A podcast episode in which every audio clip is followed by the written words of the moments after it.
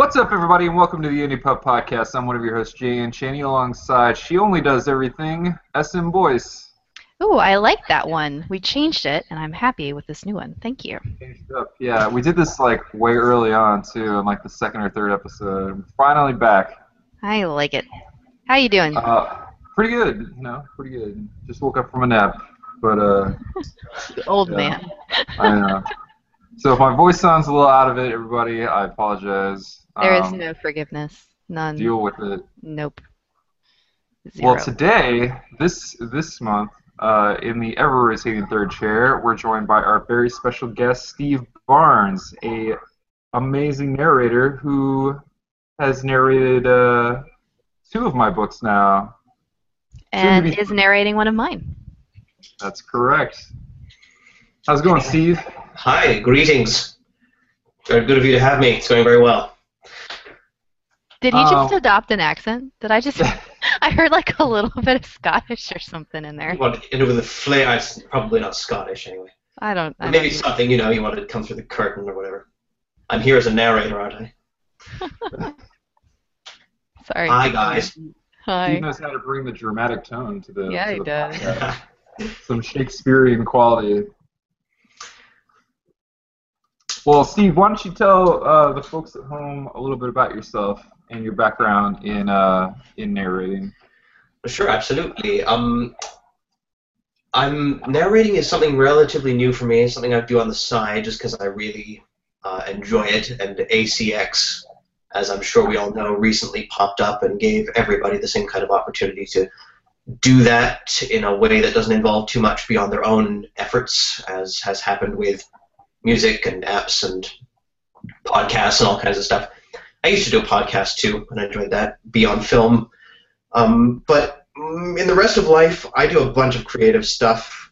I'm, I compose music sometimes. I'm a pianist. I have occasionally music directed and directed stage shows and um, develop, have developed a couple of iOS apps and websites and love all that stuff. Anything that helps create uh, some kind of immersive experience for people. And so I guess it's not too much of a surprise that um, I've spent so much time narrating audiobooks. Man, you make me sound lazy. I know, right? He's done all these things, and we're like, we type on a computer and make stuff. I'm guessing I you don't know even things do like that, right? Yes. I write only by dictation. Um, Surprise. yep. No, that's really impressive. I didn't even like we've spoken. We actually both live in Bellingham, Washington. and We've had tea a couple times, and I didn't even realize you did all those things. Like, that's really cool. yeah. Um, I like yeah, I like all that stuff, and yet I don't like all of any of it. You know, like I'm, I've made a couple of films, and I, I love some films, but I don't really like all movies or anything like that. And maybe the same with books too. So it's something about having a certain enthusiasm about just the right combination of factors in an artistic product, I guess, that's interesting to me. You're a creator. You like creating. Is that fair to say? That's probably fair to say about you as well, I'm sure. Yeah, and that's yeah. I was gonna say, and that's true of authors. So we totally relate. Yeah, I think we have a great deal in common, and maybe maybe a couple things that we don't. Um, maybe one thing to drop about narrators right off the bat, in case anyone's thinking that they're all aliens or something. Well, they are. So all no, all narrators are aliens. Just to say. just kidding. I love my narrators. Kidding. So, um, you mentioned ACX in your intro, and so for those who don't know, uh, why don't you tell us a bit about what ACX is and why that's awesome for both authors and narrators? Right.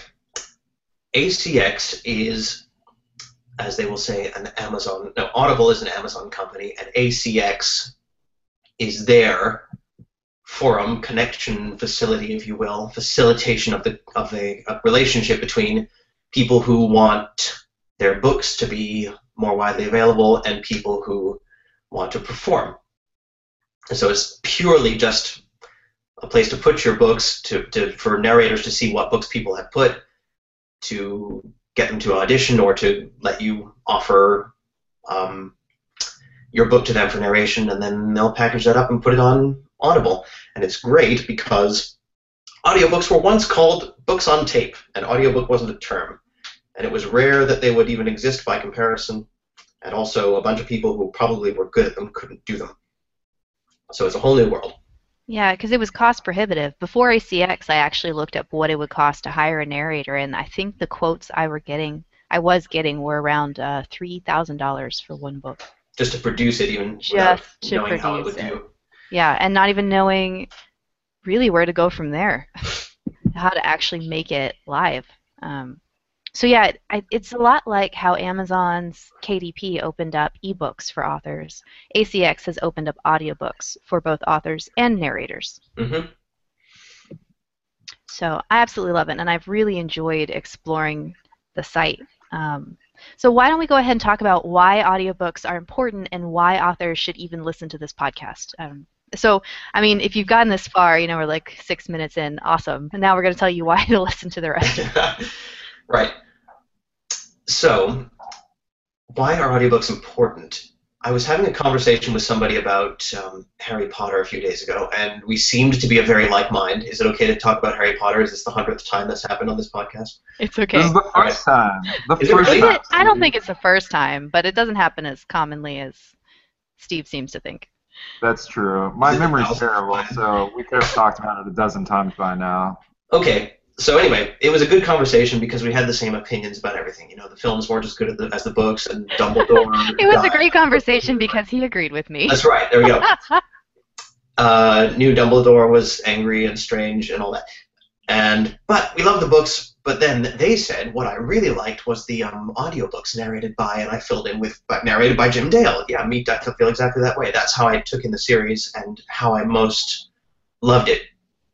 Um, there's one data point, but I think there are enough data points to know that some people particularly love having the full intent and detail of an author plus a performance that they can take in while they're walking, while they're re- uh, driving, while they're laying in bed or whatever. And it's the um, it's the ultimate format for some people, and it's something that um, if you can tap, you might want to take a look at that.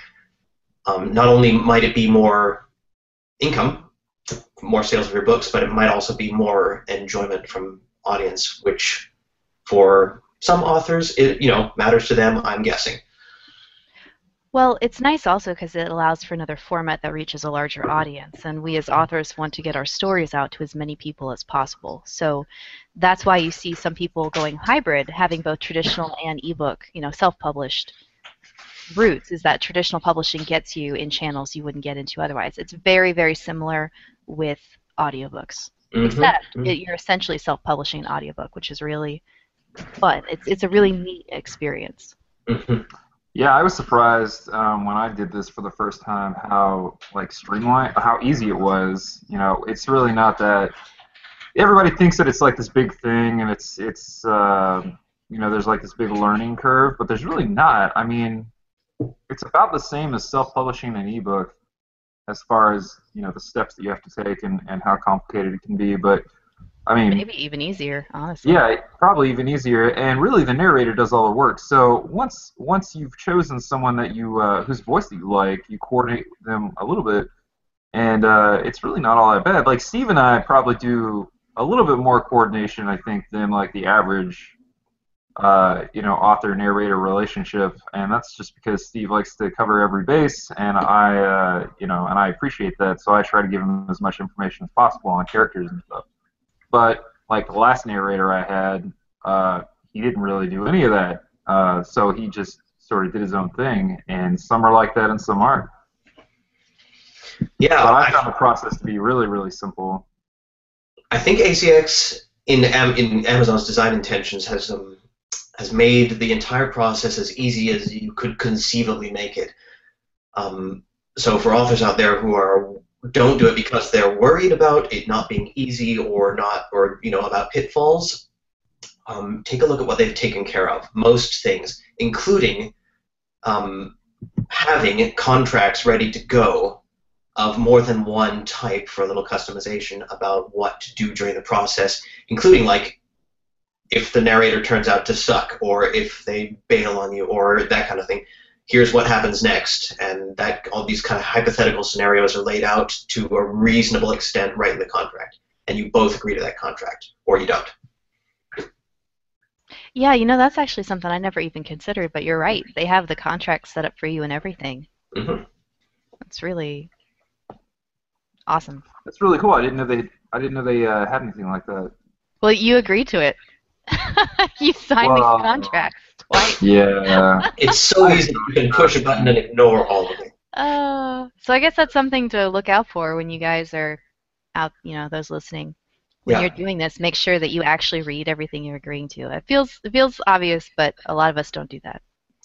I sure did because to me it's you know hours upon hours of my life. And, Yes. and to authors, it's your your work is done by that point pretty much. So Yeah. uh, maybe it's not of such pressing concern to um, to you if you're in that chair. Um, since uh, Cheney j- mentioned our working relationship a little, I thought I'd drop a disclaimer at the front that I'm I'm the only narrator I know, so absolutely anything I say may not apply to even one other person. Well, Janie sure and I have both listed in his worked with other narrators, so we'll let you know. so you know more narrators than me. That's really funny. There you go. Um, but you know, if you if you derive all your expectations about what working with a voice actor will be like for me, then uh, that you might hit something. I don't know. You don't get a free. Only I send free lollipops in the mail. Hey, I have not gotten a lollipop I yet. haven't done your book yet, Well, you're working on it. and I'm working on the lollipop.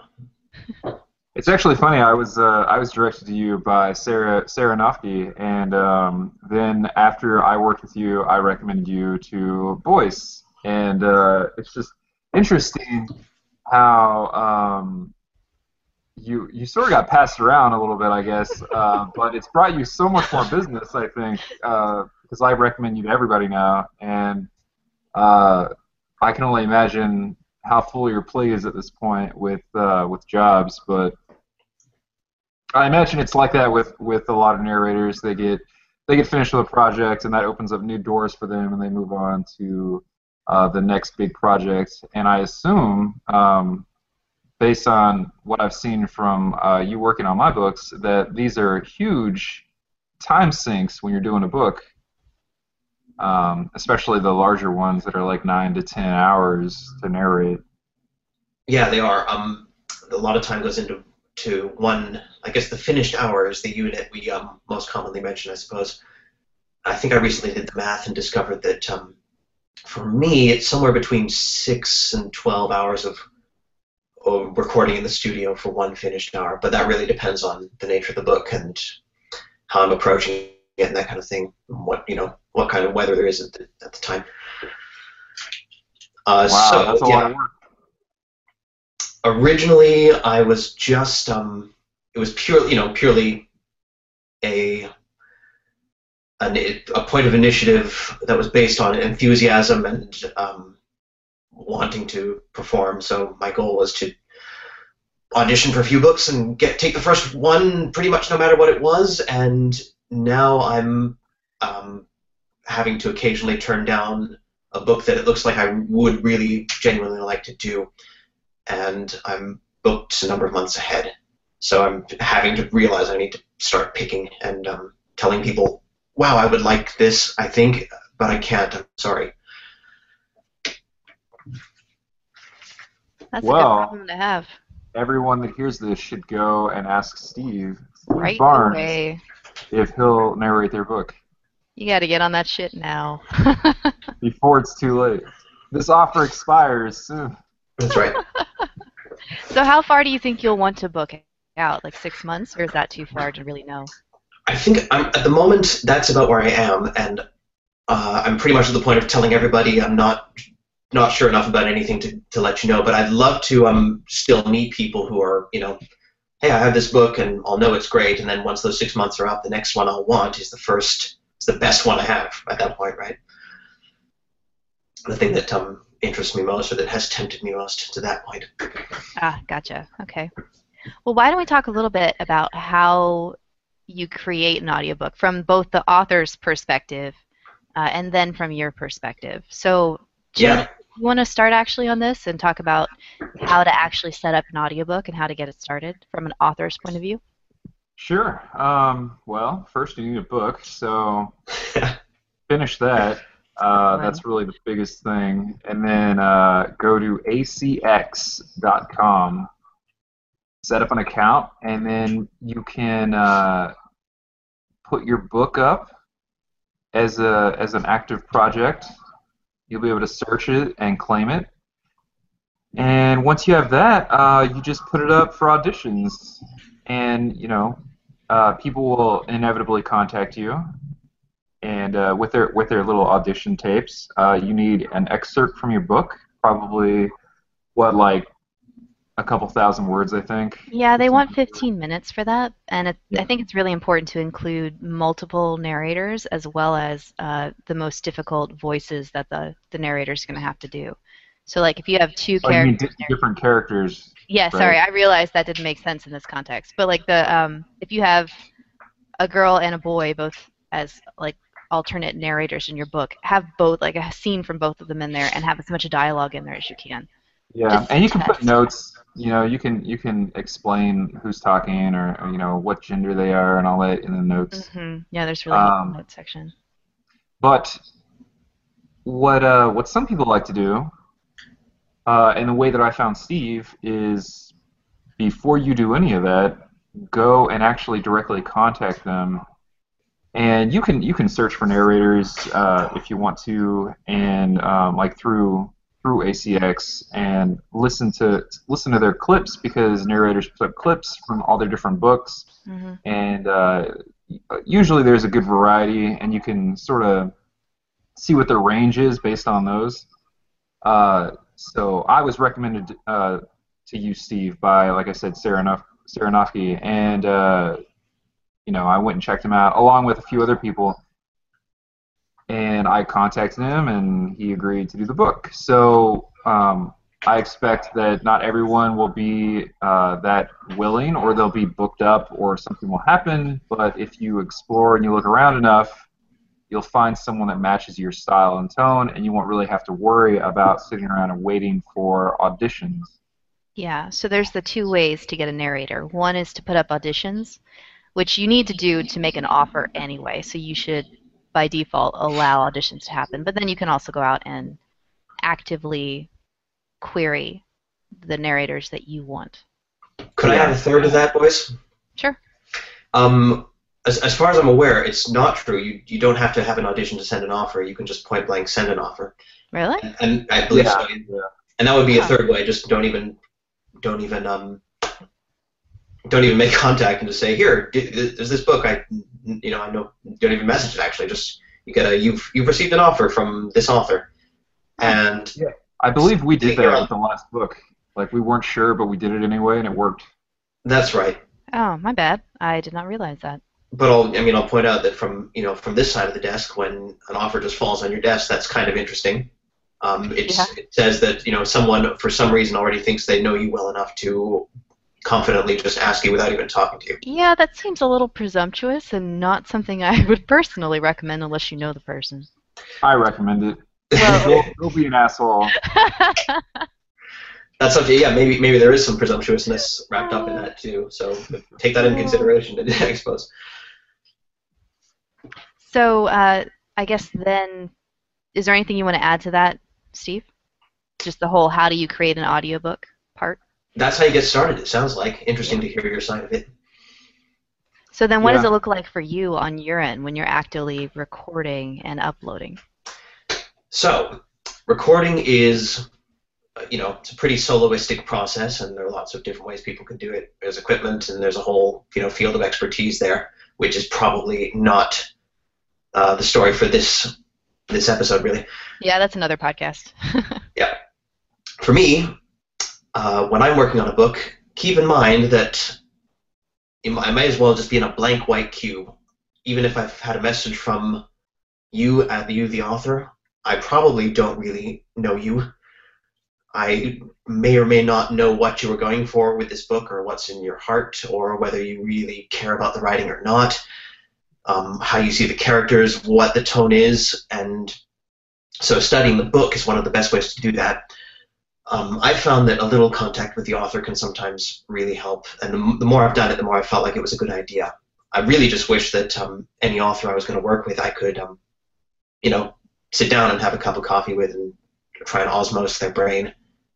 Um, as a narrator, my goal, if I have one, is to do the kind of thing that impressed me so much with like the Harry Potter audiobooks, which is to be the agent by which the listener is invited to journey through the author's world, have it be conveyed into their imagination as closely as possible to what you're actually imagining when you, you maybe even before you write.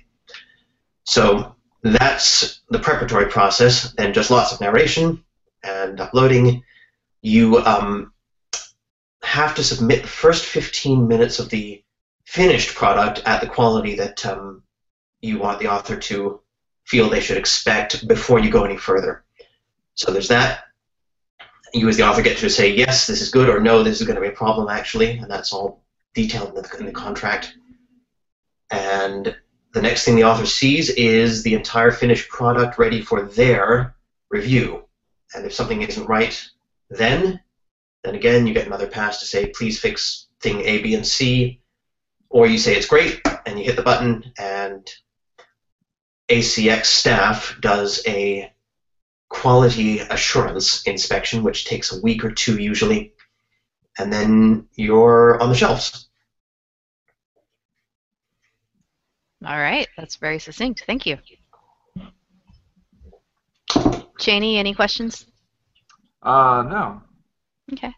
Well, okay, But so let's for always. I'm I'm just I'm accommodating, you know. Um, so let's kind of veer off into why you should get a narrator versus the author narrating it him or herself. Yeah. Could I hear your thoughts on that, authors? Before I say Uh. Sure. Yeah, Sure. I'll talk about that. Um, my voice sounds like shit, and I don't like editing. So doing that, you know, personally, I think would be a disaster, and I think for a lot of people, a lot of writers, um, you know, we're not in the business of speaking. We're in the bu- business of writing. So while it is fun for you know to, it is fun to sit there and listen to some authors read, like uh, Neil Neil Gaiman. yeah. Did I say his name Mhm. right, or is it Gaiman? Yes, you did. Yeah. Okay, Neil Gaiman. He uh, he has an amazing voice, you know, which is is uh, really convenient, I guess, to have uh, in addition to being a great writer. But not all of us are so lucky. So, um, and you know, he's got the accent, and that's like 50% of the appeal, I think. Mhm. Yeah. Uh, so you know, me personally, I don't have any real accent, and uh, you know, I say uh a lot. So I would probably have to stop constantly and Yeah. redo that. But um, no, yeah, I mean, you should get a narrator because they're going to be better at reading your book than you are. So Well, I think it's important to remember that like this is their gift, this is their profession as a narrator. They study enunciation, they study accent, they practice. They have all the equipment for starters, which can be very cost prohibitive. And they know how to edit properly. They know that sometimes, you know, it differs for every um, narrator, but I've heard that it's three production hours to one completed hour, and I think Steve has even higher number than that. So it's just it's a lot of work to to record a book, and I think a lot of authors don't realize that when they say they want to record a book. But I have to admit that that's my goal, primarily because of Neil Gaiman and what a great job he does. And I think there's a certain amount of magic when an author reads his or her own work. It really yeah, lets you know. like. Yeah, well, it kind of it conveys passion. It conveys it conveys the heart of the story, and sometimes that can be only done through the author. So there's pros and cons to it. Yeah, I just don't have time for all that. So good luck to you. Uh, time for passion and That's- authenticity.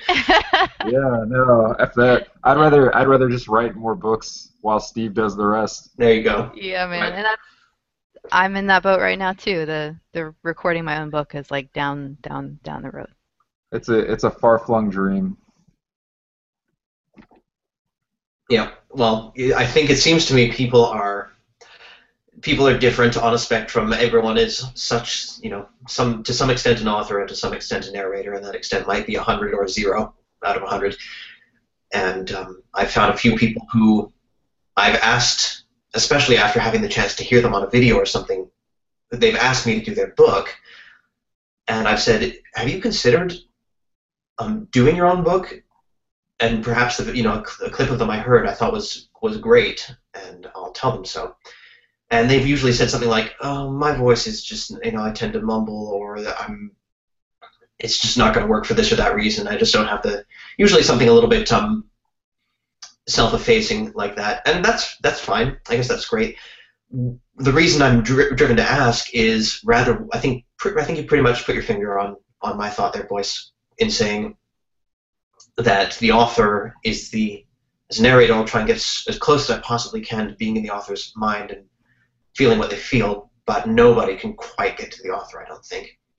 Um, wouldn't it be cool if, if um, you know, J.K. Rowling narrated Harry Potter? She's got, a, you know, a lovely voice and probably knows all the accents, but she didn't do it. And we maybe we miss out on just a little spark or something because of that. Uh, that said, Jim Dale, in America at least, narrated the Harry Potter series, and he he's the the one exception in my mind. He really should have done that because he did it so excellently.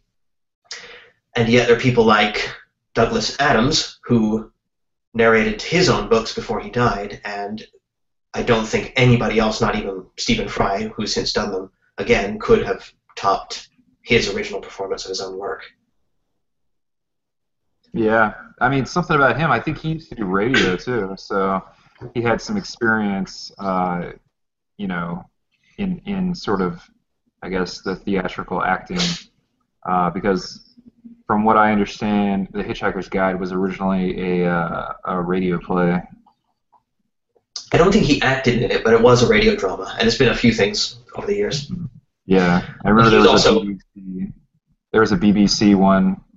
Right, right the late 80s or something. That's right. And um, he's as much of a language and performance nerd, I'm sure, as as the next guy, so it, would make sense in that case. Oh, yeah. Not, not to mention um, nonfiction, which might make a whole different case for narrating your own stuff simply because nonfiction is often just a person sharing their own thoughts. And if somebody else is reading that and is trying to grasp such a level of uniqueness coming from a mind um, there's more of a chance they'll miss the mark with their delivery, I think, than the author who who from the very beginning was trying to match words to their thoughts and knows what they're thinking, so they automatically just feel how to inflect it, that kind of thing. Even if they're not the greatest uh, voice actor, even if they're a bad voice actor, you still sometimes get that from people. Yeah, that's true. So, uh, yeah, I mean, if you well, and what one of the cons I think that a lot of people don't really take into consideration when they're when they say that they want to do their own books, uh, as far as narrating goes, is that you have to buy the equipment, and it's kind of expensive. So if you're just starting out and uh, you know you don't have a lot of money to throw at uh, at some recording equipment, you know you don't have I guess, an established readership that you know, you know, you can sell this book to, it might not be the best idea. Uh, Steve, I don't know if you feel comfortable, I guess, throwing a number out or anything of, of what to expect with cost with someone who uh, might want to self-narrate, but if you do, please feel free. Yeah, I'll be the reassuring half of that, actually. Here's an analogy. Um, to make a film, a decent film, you could say, if you go back five or ten years, that costs quite a bit to get the right camera or something like that. Today, it's arguably possible to do a decent film with an iPhone, which is not too expensive in the scope of things, or maybe even with a $100 Canon camera, since they're so good these days. I'd say that's actually something to consider as um, analogous to audio production. There are good mics that are um, sub $100, like between 50 and $100 uh, maybe one good piece of software, but I bet you know a dedicated person could edit in GarageBand or Audacity or things that are relatively free these days too. So I wouldn't let that stop you. A dedicated person. If you if you have the, the, enthusiasm to do it. Yeah. If you if you are if the idea of narrating your own book jazzes you and it's puts the same spark in your eyes that it does mine, then I think that's the only thing that reasonably has to stop you. Well, That's there a really you go. good point. So, yeah. So not impossible. It's just you have to be really careful with a microphone. You don't want to get a crappy microphone because if the quality of what you produce isn't up to ACX's standards, they will reject your book, right? Yeah, that quality assurance pass is a thing, and they've got um, they've got one page of semi-detailed guidelines about how you need to um, about the product they expect you to submit to them. So it's cost is one thing, but again, it's not hugely major in the scheme of things. Skill and the um, willingness to ride a learning curve is important. As with so many things, if you put in a little time, you'll get pretty good without too much of an investment, and then to get excellent or near perfect and to really master something takes more time than that. But um, again, if you care about it, just like if you're writing a book, learning to having the wherewithal to look up misspelled words and stuff like that doesn't really take too long to tidy up if you're really interested in doing that. And if you're not really interested in doing that, it kind of shows up without too much time. Do you have to?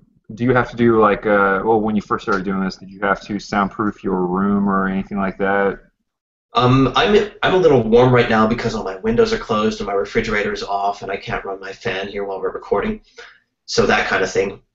Wow. Using a mic, I mean, this is where the artistry comes in, right? To get from good to as good as you can possibly be to optimal. Um, thinking about exactly how far to be from the mic and where to place your pop filter if you have one, and uh, if you have some filters on your audio, an EQ or something, or just the volume adjustment or a compressor to keep the levels steady, that kind of stuff you can you can just agonize over if you're um, if you want to. Yeah, it seems like you could probably always hear a little bit of something. There, there comes a point where you kind of have to be like, okay, this is good. You could go crazy if you're striving for perfection. Versus Not that versus I have a problem with that. Um, awesome. Well, thank you. So let's talk a bit about how to find a good narrator and what the process is after you find one. So, like you said about um, getting information on the voices, the the hope, the intention of the story, that kind of thing. So, um, Cheney, do you want to talk about how you find a good narrator and what you look for in a narrator? Well, yeah, I mean, we, we covered this a little bit A with little bit, uh, with how ACX works and everything, but um, basically you'll you'll want to stalk them a little bit and make sure that their audio samples sound like something uh, that you would want your book to sound like, um, and I think work closely with them if they're willing, and uh, a lot of them, a lot of narrators are, I think uh, because they want to do the best job possible. Uh, but as far as how to find a good one, um, I would just, you know, I would go on Amazon and I would examine uh, a lot of books, a lot of indie books, so that you know there's a better chance of uh, finding someone on, ACX, for example. Um, and just you know listening to those clips on Amazon and seeing what or Audible and seeing which ones sound you know like someone you'd want as a narrator. Uh, I found Steve, like I said, through uh, my friend Saranofsky. So I was fortunate enough to know someone who knew him already, and that sort of helped me along. Um, but yeah, you just have to be I, I would say that's probably the most time consuming task is finding just the right person to narrate that book. Yeah, I I really like um, recommendations.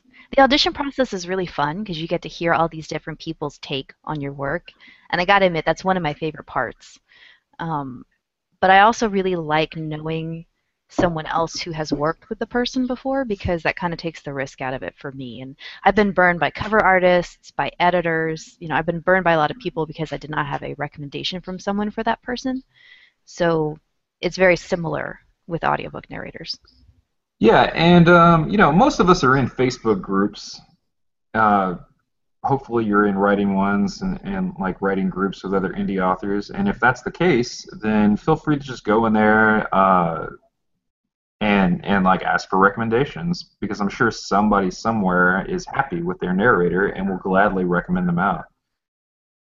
and that doesn't mean that you have to take that person. Obviously, go stalk them first, like I did with Steve, and uh, make sure they they fit what you're trying to do. You know what your project is.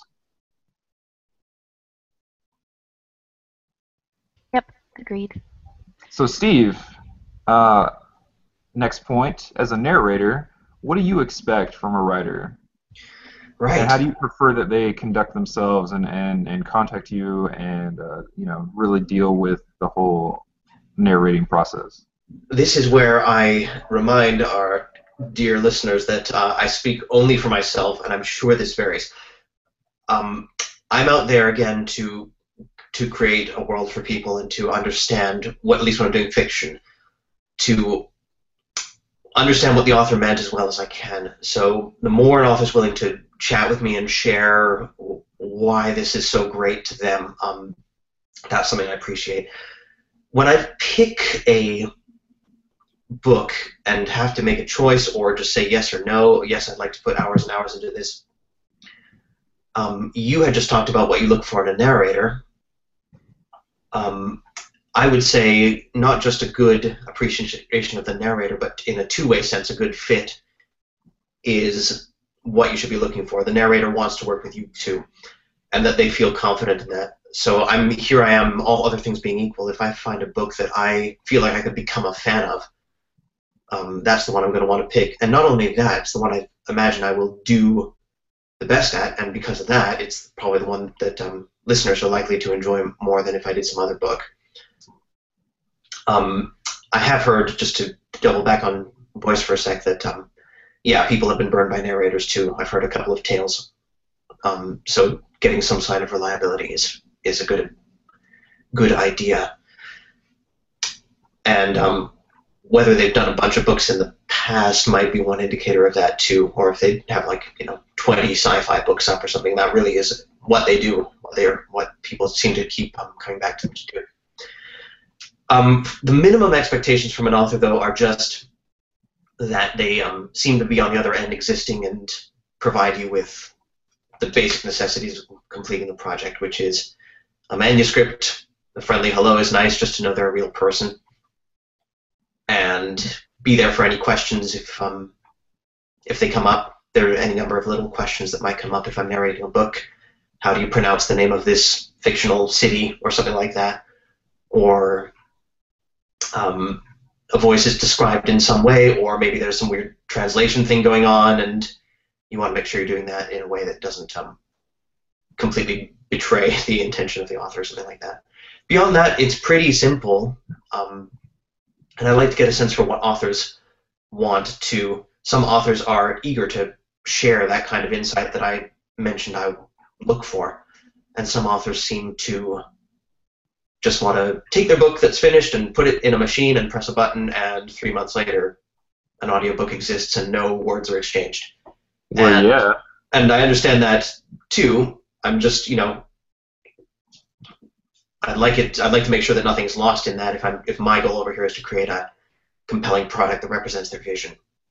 Yeah, uh, one of the things that you and I did, which I highly recommend to uh, everyone out there, is uh, you I asked for a I asked for a list, a spoken list um, of all the names in the book and anything that might be hard to pronounce, and you sent it over, uh, and we were able to verify. You know, so like like one of the characters in the book is named May, uh, M E I, and some people might pronounce that as my, some people might pronounce it as me, some people might pronounce it correctly as May. Um, you know, you know, there was there was other um, words like that in there, and uh, you sent that over, and we got all that cleared up, and uh, we're able to move on. So there there are some things that you can do to sort of streamline that process, and that's one of them. I highly recommend it. I've done that a few times now. Is there anything like that that you can think of, Steve, that uh, might help people? Uh, we also we also did uh, character summaries too, character biographies. So I sent you uh, a huge list of backgrounds, uh, uh, physical traits, um, personality quirks, things like that, to sort of help you get into the mindset of that character. And Mm-hmm. uh, from what I recall, that was pretty helpful. Um, Um, okay, let me let me actually feed back to you on that. So as far as pronunciations, um, yeah, that was hugely helpful. I think it comes down to this. Here's what I would tell authors at large: if you care, then share that with the, you know, if you have four four names that are foreign or ambiguous pronunciation, and you is important to you that the characters say them in the way that um, you imagine them, then tell them that and resolve the ambiguity, and then they'll know. If you don't care, um, what I would have appreciated, or what I would appreciate, is just no, just hearing the author say, "I don't care. You're, you make the call, narrator," and then I at least know that I'm safe to do that. Um, the worst situation would just be I the author might care, but I don't know, and now I have to proceed and actually lay some down some tracks, not knowing whether or not they care. yeah. Um, so uh, go ahead and do your thing. I had one author tell me, um, you know, I was asking this or that question about a couple of the characters, and the response was, um, you know, sounds good. I hesitate to um, micromanage. I'd like, you know, and beyond that point, I'd like you to um, to to interpret that kind of thing. And that was a nod that I certainly appreciated and took as a, um, a sort of default directive from then on and was able to proceed with more confidence through the process than I would have otherwise if they just said nothing, or maybe even if they'd gotten specific. The character breakdown that you mentioned was that's maybe the most, the single most helpful thing I could ask for from an author if there's only if you only give me one thing. And the reason for that is it doesn't necessarily help me fine tune any decisions, performances, inflections, or accents or anything like that, but it sure helps with a starting point um, especially because now and then um, it's necessary to be recording a book that I haven't had the chance to read all the way through. And I'm all, you know, sometimes it's pretty close to coming up with a performance like it was a cold read. And coming into that with, well, this person is kind of reticent and has big dreams, um, but is, is shy or something like that. That's way more to go on than just seeing the name and the initial description that you provide in the first paragraph before you learn, you know, what decisions they make when the stakes are high or whatever. Yeah, definitely. Uh, Boyce, did you want to add anything to that? No, everything's pretty spot on for what I'm. I don't really have anything to add right now. Well, I guess I should note that um, there there are different kinds of narrators. I just wanted to throw this in there. Um, and you know, you you have narrators who will just sort of read. Uh, you know, they'll read the book to you, and that's fine. Um, sometimes we just want a soothing voice to read to us. Uh, other other times you have people like Steve who will actually act out the parts. Uh, you know, like like it's a play. Um, and I know personally that's what I like because you know I can read a book on my own, but I can't get the experience of uh, you know like real acting uh, by myself. So that's why I that's why I prefer certain audiobooks. Like I remember Stephen King, uh, he wrote 11/22/63, and that's 900 pages long, and that's something that I would normally not sit down and read. But because I was able to get a hold of the uh, the audiobook, uh, and the and the narrator was so good, um, I was able to sit through like 38 hours of audiobook, and it was Wow. you know, it was it was it was a task on my part to sit through all that, but you know, he, the narrator was so good, and he did the voices so well uh, that you know it, it flew by. Um, so I, I really I really enjoyed that. I, I also really enjoyed Misery, who was narrated by a woman, and like she does a she does a great Misery for anyone who's read that book uh, or seen the movie but the main character is a man, and so she's doing a man's voice. But she does it in such a way that it feels so natural and pleasant, uh, you know. And that's a short book, so it didn't take very long. It was only eight eight hours, uh, but I really enjoyed that one. So after that, that's when I was that was when I was really like, wow, I I tend to like dramatically, you know, dramatically read uh, audiobooks. So that's what I want in mine. And There you I go. I didn't really get that with the first narrator I used. Uh, he, I mean, he did a little bit, but um, it was more more reading, uh, and that's why I I eventually uh, migrated over to Steve and his style because I felt that that really matched what I was going for a little bit more. So there you go. Um, let me put on top of that that this baseline, this idea of um, just even if it's just a philosophy of how you think audiobooks should be read, and then you go out to find a narrator, is something that um, you as the author um, should can and should put some time into thinking about how to articulate. I think ACX lets you choose a few just parameters from drop-down lists right off the bat, like you want your author to be articulate or warm or or dramatic or something like that. I think you get a list of several dozen choices, don't you? Yeah, you yeah, do. Yeah, as well as accents.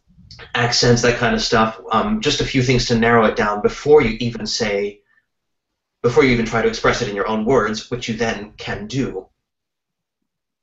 Yep. Um, you're again the selection of um, an audition excerpt that you'd like to hear narrators take a stab at can really be a determinant of what information you get about whether they're able to do that for you. Um, Boyce, I remember finding your selection of excerpts, the first one before I had any idea who you were, and I remember how much I appreciated the um, time you seemed to put into making that choice.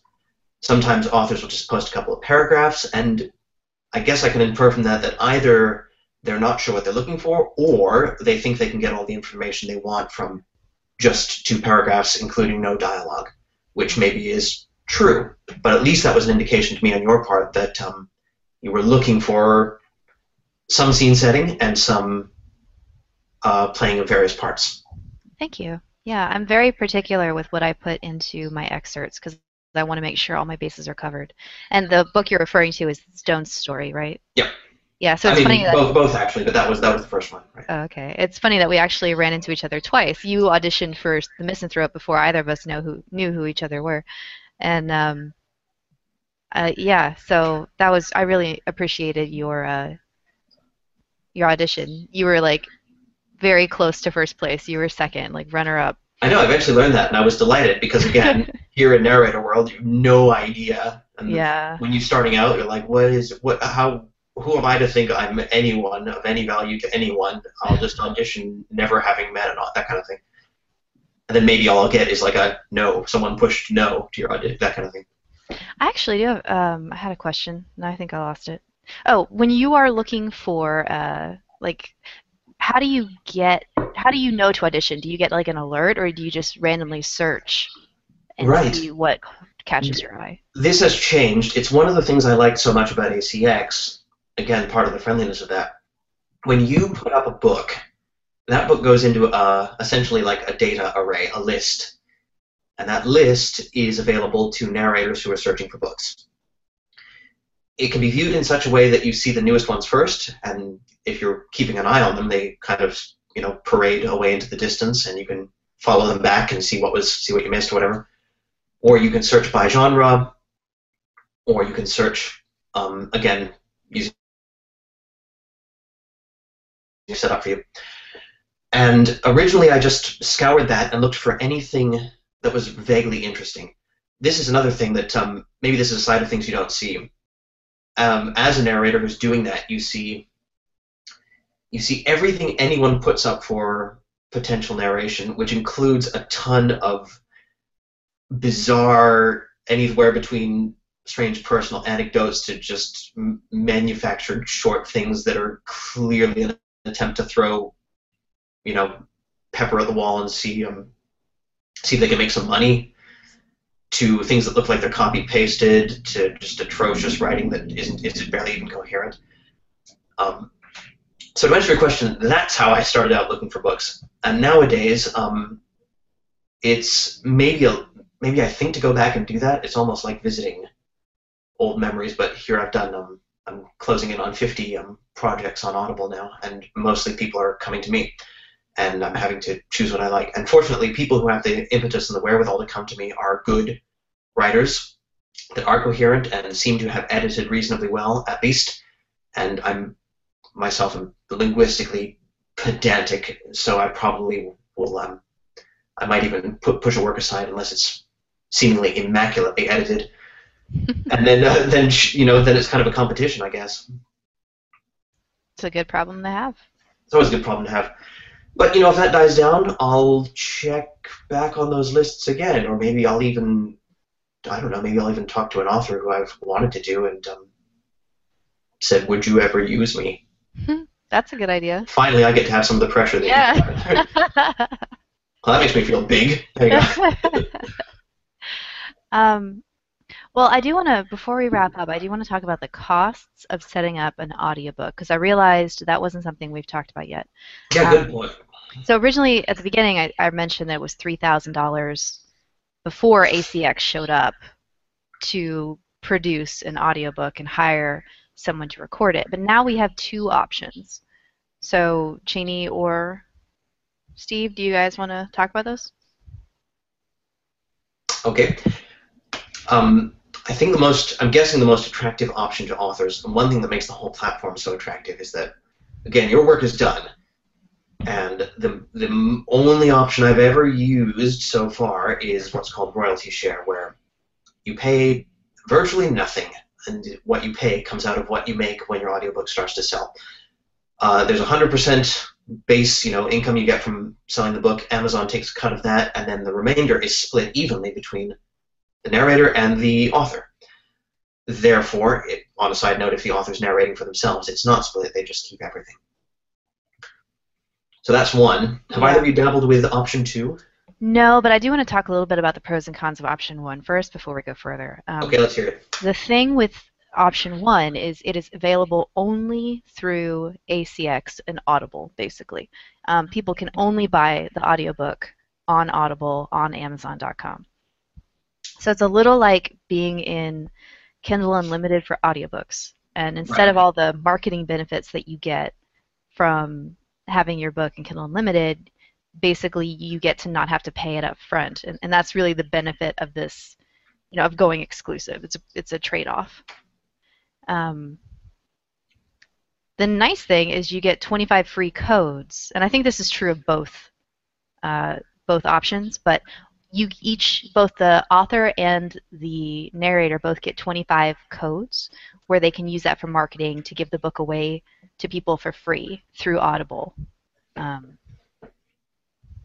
and that's just a nice marketing thing I wanted to add on here before we wrapped up because I didn't want to forget about that. Right, right. But yeah, so that's the pros and cons of option one. Cheney, anything to add? No, I actually didn't know that last part. I thought that that only affected your royalty split, um, as far as like how much you got. But You mean the fact that it's exclusive? yeah, Yeah. Uh, y- yeah, that's the, the downside. But the thing is, Audible is, I think, I could be wrong about this, but I'm pretty sure it's the largest platform for delivering audiobooks, so that's not like a huge trade off. Right. It's more. I think this is Amazon looking out for themselves. Yeah. But you know, they've done that well for themselves as far as books and such.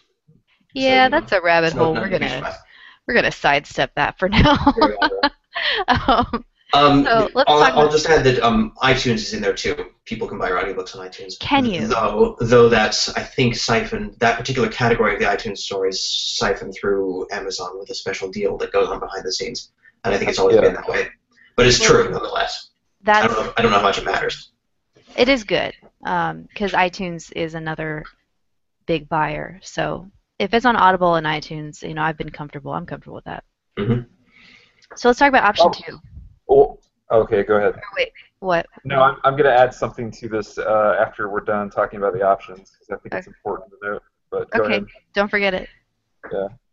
Uh, option two is basically, well, Steve, you can go and take this one. This is just um, you pay the narrator up front for number of finished hours. Yep. The narrators can set that price. You do a quick deal. You don't get the finished product in your hands until you've paid the narrator. Mhm. That's it. and uh, that cost is anywhere from 100 to 300 dollars per finished hour and i've actually seen more expensive than that so when you upload your when you choose your book and put it on the acx platform it'll tell you based on the word count how long they think it's going to be and that's where your estimate for the total cost comes from But that is a pricey option, and even though you don't have to split the royalties right now, uh, it seems to make the most sense to do a royalty split in terms of where at least I'm seeing audiobook sales come in. Yeah, if you're just starting out, that's what you should do. Um, if you're not if you're not familiar with all this, I definitely recommend splitting it. I love the change. Just like you should do this. I'm trying to be all like, well, here are the pros and cons, and he's just like, no, no, this is what you're gonna do. yeah, no, I know I know people that uh, that did the second option uh, with their first book, and it just it didn't go well because they didn't know like they they had no expect like they had no idea what to expect. They just thought that oh I'll just make money off this and it'll Yeah. be great forever. Uh, but they didn't realize that there's a lot of work that goes into marketing your audiobook. And on Uh, top of that, you don't get to set the price. ACX Yeah. sets the price. So uh, I don't think you should do that. well, here's something interesting. Um, I had I knew a fellow author who um, had somebody do royalty split for the first two books in a series, and then at book three decided, "Mm, no, we're not going to do royalty split anymore. If you want me to continue doing the series, you're going to pay me per hour. And I was just like, wow, that it doesn't seem professional to me to do that. And I realized they didn't like have an agreement for the full series, but um, that is something that as authors we need to establish that expectation up front with whoever we choose to There work you on. go. Yes, please do, interesting- yes. It's interesting that you bring that up because I know somebody uh, that that happened to. Actually, Oh, really? And they ended up they ended up having to pay uh, for uh, the rest of the books out of pocket so that they could keep the narrator. Yeah, Um, so yeah, it is it is important to establish to arrange that with the narrator um, beforehand in Yeah. an email. Say you know I want you to do the rest of these books. I put in the Um, audition. I'm like right up front. This is what I expect. Is that cool with you? hmm So if people don't even want to do that, that's like not that's up in the audition. They can choose from the beginning. But yeah, that's a risk. It's a risk of doing Uh, a series. Did you want to add anything to that, Steve? Uh, I mean, I'm I'm sort of astonished to hear that that's happened, and you know, don't get any ideas, Steve. Don't get any ideas. Um, uh, but yeah, I, would- I would, I as a narrator, I'd appreciate um, if you're expecting, positively expecting uh, me to stay around for an entire series that you've only asked me to do the first installment of, then we better talk about that before I get started. Yeah. Because I may not even have known that's what you thought, uh, even if I was internally eager to do the whole series. Who knows? It's often the case that, um, I mean, you must know this that book one of any series will sell well, book two will sell relatively well, and book three won't sell, and so on. So um, it's you know it's a, it's a reasonable concern there on the part of both of you. Yeah, and, and you know, it's just good to not make assumptions in business. So as a business practice, it's good to establish your expectations from the beginning on both sides. hmm So uh, this might be a good time to drop this in here uh, before I forget. uh, when you finish the audiobook uh, as a writer and a narrator, um, some you know you, you're expected to receive codes from uh, from ACX and Audible, and uh, these codes count as sales, and you can give these out to reviewers to or and readers or whoever to go and uh, get your book. Uh, and there's a lot to know about that. Um, but the main thing is don't just give someone the code. Actually go and buy it yourself, you know, and use the code, and then gift that copy to the reader with their email address because that code can be used to buy literally anything in the Audible store. Um, so you don't. I, I don't. I assume that you're going to be giving it to people that you don't trust that much, you know, because you don't necessarily know them that well. Uh, you know, and maybe they'll say that they just never received it or something. I don't know, but don't do that. Just uh, use it yourself on your own book and then send it to them. Uh, but yeah, the codes you you you'll receive 25 from them, uh, both you and your narrator. And what I like to do is contact the narrator and request the codes. That way, I have 50 codes, and I can do all the marketing. I can contact the reviewers. I can do all that, and uh, it just makes things a lot easier on the narrator because presumably Steve has you know his own stuff to be worrying about. Uh, and I have like an idea in my head, a plan to, to market the book. Uh, so the more codes, the better. it is really up to the narrator to give you those codes, so don't expect them. They don't have to do that. Uh, but you know, it is something to consider when uh, the book is getting finished, or even before that, if you when you're setting up this arrangement. And uh, if you don't receive the codes from ACX within a week, make sure that you contact them directly and email them because that happened to me with my first book. I didn't receive any codes. I had to contact them, and then I finally got them. But every code that you give away counts as an audiobook sale, and that's potentially like anywhere from two dollars and fifty cents to six dollars per sale. So that adds up. You know, fifty of those adds up. It's a couple hundred dollars, and you don't want to miss out on that. Apparently, you can also request from the UK too. You can get UK specific codes. Oh, interesting. Yeah. Um, But you have to ask for that. Interesting. You can ask for UK specific codes just to kind of the people in the UK. Yeah. Huh. Fascinating. Yeah, uh, they are working. Last I last I checked, uh, they are working on sort of uh, making it so that the American codes work across all the sites, but that hasn't happened yet. So if you run into that problem, uh, hopefully they'll have it fixed by then. But if if you run into it, do just do what Boyce said and contact them and ask for more. Cool. Um, there are two f- little financial incentive tidbits I, I don't think either of you mentioned. Um, I wonder if I should mention them. Please do. Well, when you tease it like that. No, Okay, I'm going now. Bye, guys. Thanks for having me. Um, so one of them is um, ACX uh, stipends. This is a narrator-facing thing. Do you know what I'm talking about? yeah, I kept forgetting to bring this up. Thank you for bringing it up. Okay, you want me to explain it? Yes, please. Okay. Um, this doesn't. I don't think this benefits the author financially, but it will Nope. certainly change your. Was that a nope? That was a big nope, but this is all nope. for you. There you go. But it will certainly change your prospective narrators, I would think. Um, if you have a book that's selling, seems to be uh, selling well in terms of gaining momentum on Amazon, and you put it up on ACX, they're running some kind of algorithm on those things where they the, the algorithm is designed to determine this book would be a good idea to have made into an audiobook pronto for financial reasons. So they ACX offers to put up a bonus stipend to narrators, to, to the narrator that lands the job, basically, and they will pay the narrator some amount per finished hour. They'll fund it, and they'll pay it on top of everything else they're already making from sales or whatever. Um, so the moment you hit that, if you do, your book gets placed in a special stipend of you know eligible section of books that are available to audition for and suddenly that becomes quite attractive to narrators who are just wandering around looking for a project.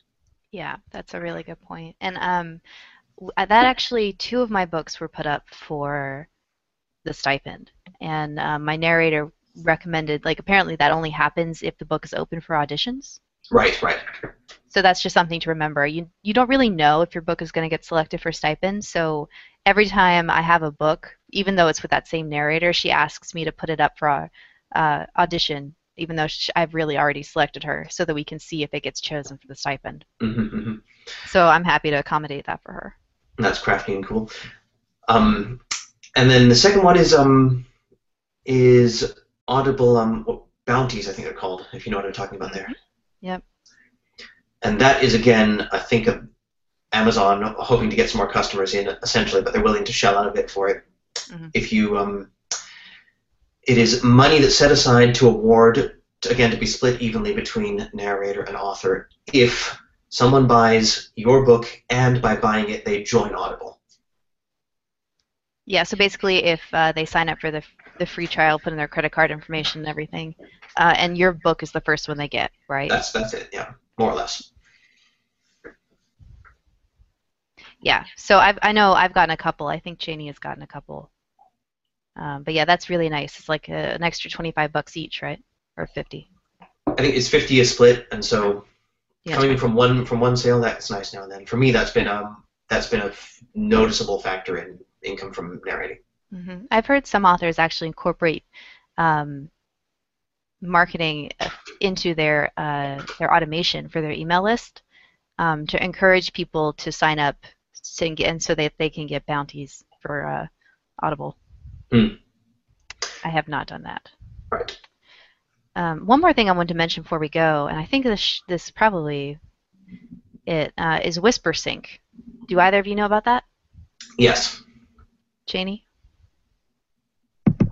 Um, I am not. I'm not too familiar with it, but I know it exists. um, well, WhisperSync is basically a program that is. I think it's you don't get to choose whether or not you're in it, but um, if somebody buys the ebook, they can get a your audiobook for like a crazy discount. So typically, um, audiobooks are going to be between fifteen and twenty-five dollars. Uh, but if you if the person buys the ebook, then a book in WhisperSync will become three or two or four dollars, which is a lot more manageable. And uh, typically, to get into that, your book has to be um, at least 10% identical between the audiobook and the ebook.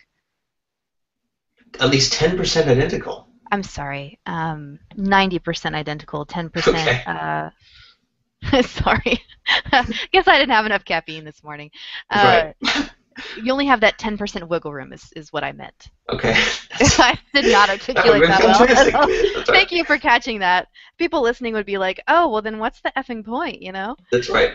It seems like their angle on that is, you know, imagine how cool it would be to have the book in front of you and then hear it read as you're reading along. I don't know. Maybe maybe Or, it's, I don't or know. you pick up and go on the road and then you put down the book. I mean, Yeah, maybe that's really more. But they don't even like go to pages read. There's no way to for the Kindle to match up with what you're listening to. So I'm not entirely sure why that's a requirement, but it is. yeah, I think it, it seems just like one more one more angle they can push. Um, WhisperSync, I think, was originally described just uh, used just to describe the mechanism by which textbooks were synced between multiple devices before ACX existed. Mm, And then uh, what WhisperSync for voice is what they're calling this. mm, okay. something something like that.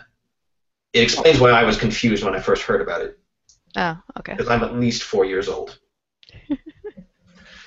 At least, huh? according to my calculations. Okay. Well, did you guys have anything else you want to add to this? no, I think we covered the whole spectrum. Yeah, I think we did. Well, awesome. Uh, ladies and gentlemen listening, you have just finished the IndiePub podcast with Jay and Cheney, me, SM Boyce, and our special guest, Steve Barnes. Hooray! As always, thank you for joining us, and we will see you next time.